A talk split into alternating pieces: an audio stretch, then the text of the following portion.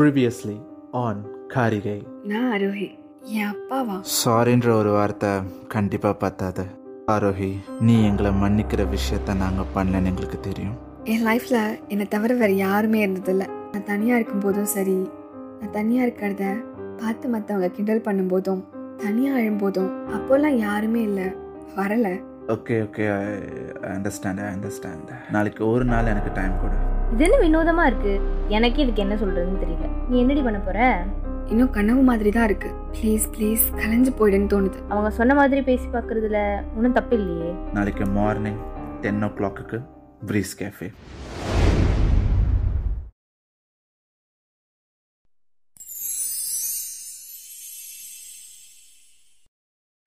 ஆ. என்ன சொல்கிறதுன்னு கூட தெரியல. பட் என் சைடில் இருந்தும் நீங்கள் யோசிக்கணும். சடனாக வந்து நாங்கள் உன் பேரண்ட்ஸ் அப்படின்னு சொன்ன உடனே அப்பா அம்மான்னு வருவேன்னு நினச்சிங்களா? அந்த ஃபீல் எப்படி இருக்கும்னு கூட எனக்கு தெரியாது. ஐ நீட் டைம் கண்டிப்பாக என்னால் இது முடியும்னு தோணலை. புரியுது. இப்போவே எங்களோட வந்துட்டு நான் சொல்லலை. டேக் யூ டைம் எவ்வளோ நாள் வேணும்னாலும் எடுத்துக்கோ. இத்தனை வருஷம் வெயிட் பண்ணிட்டோம். இப்போ எங்கள் பொண்ணை கண்ணால் பார்த்துட்டோம். ஸோ இன்னும் எவ்வளோ நாள் வேணும்னாலும் நாங்கள் வெயிட் பண்ணுறோம் நான் அந்த இடத்த விட்டு எழுந்து வந்துட்டேன். இப்போ வரைக்கும் என்ன நடக்குதுன்னே புரியல. ஏதாவது கனவுல இருக்கேனா? Please please அரோஹி முழிச்சிடு. என் லைஃபோட ஃபர்ஸ்ட் ஹாஃப் வேறு மாதிரி இருந்துச்சு. இப்போ என்ன நடக்குது? நடக்கிறதெல்லாம் உண்மையாக எனக்கு கூட புரியல. காலேஜுக்கும் போகாமல் ரூம்லேயே உட்காந்துருக்கும் போது தான் அவனுக்கு தோணுச்சு. மேரி சிஸ்டருக்கு என் பேரண்ட்ஸ் பற்றி கண்டிப்பாக தெரிஞ்சிருக்கும்ல. ஸோ அவங்களுக்கு கால் பண்ணேன். ஒன்று ஆர்ஃபனேஜில் சேர்த்தவங்க ஒரு நாலஞ்சு பேராக வந்தாங்க. இந்த பெண் குழந்தை எங்களால் வளர்க்க முடியாதுன்னு சொன்னாங்க. அப்போ எங்கள் ஹெட்டு குழந்தையோட பர்த் சர்டிஃபிகேட் கொடுத்துட்டு உங்களை பற்றி சொல்லிட்டு போங்கன்னு சொன்னதுக்கு அவங்க எதுவுமே பேசாமல் போயிட்டாங்க. அப்புறம் ஒரு ரெண்டு நாளுக்கு அப்புறம் மறுபடியும் உன்னோட வந்து ஃபார்மாலிட்டி எல்லாம் முடிச்சுட்டு உன்னையும் கொடுத்துட்டு போனாங்கன்னு சொன்னாங்க. ரொம்ப நாளைக்கு முன்னாடி கூட உன்னை யாரோ ஒருத்தர் தேடி வந்தாருன்னு ஒரு சிஸ்டர் சொன்னாங்க. இவ்வளோ நாள் இல்லாமல் நீ எப்படி இங்கே வந்தன்ற கதையை இப்போ ஏமா கேட்குறேன்னு கேட்டாங்க. நானும் தெரிஞ்சுக்கணுன்னு தோணுச்சுன்னு சொன்னேன். அப்புறம் கொஞ்ச நேரம் பேசிட்டு கால் கட் பண்ணிட்டேன். இதை பற்றி யுவா கிட்ட ஷேர் பண்ணணும் போல இருந்துச்சு. கால் பண்ணி நடந்ததெல்லாம் சொன்னேன். அவளும் உனக்கு எவ்வளோ நேரம் வேணுமோ எடுத்துக்கோ. பொறுமையாக யோசி. இதெல்லாம் யோசிச்சு குழப்பிக்காதன்னு அவள் வார்த்தையால் எனக்கு கொஞ்சம் ரிலாக்ஸ் ஆக்கணும். சரி.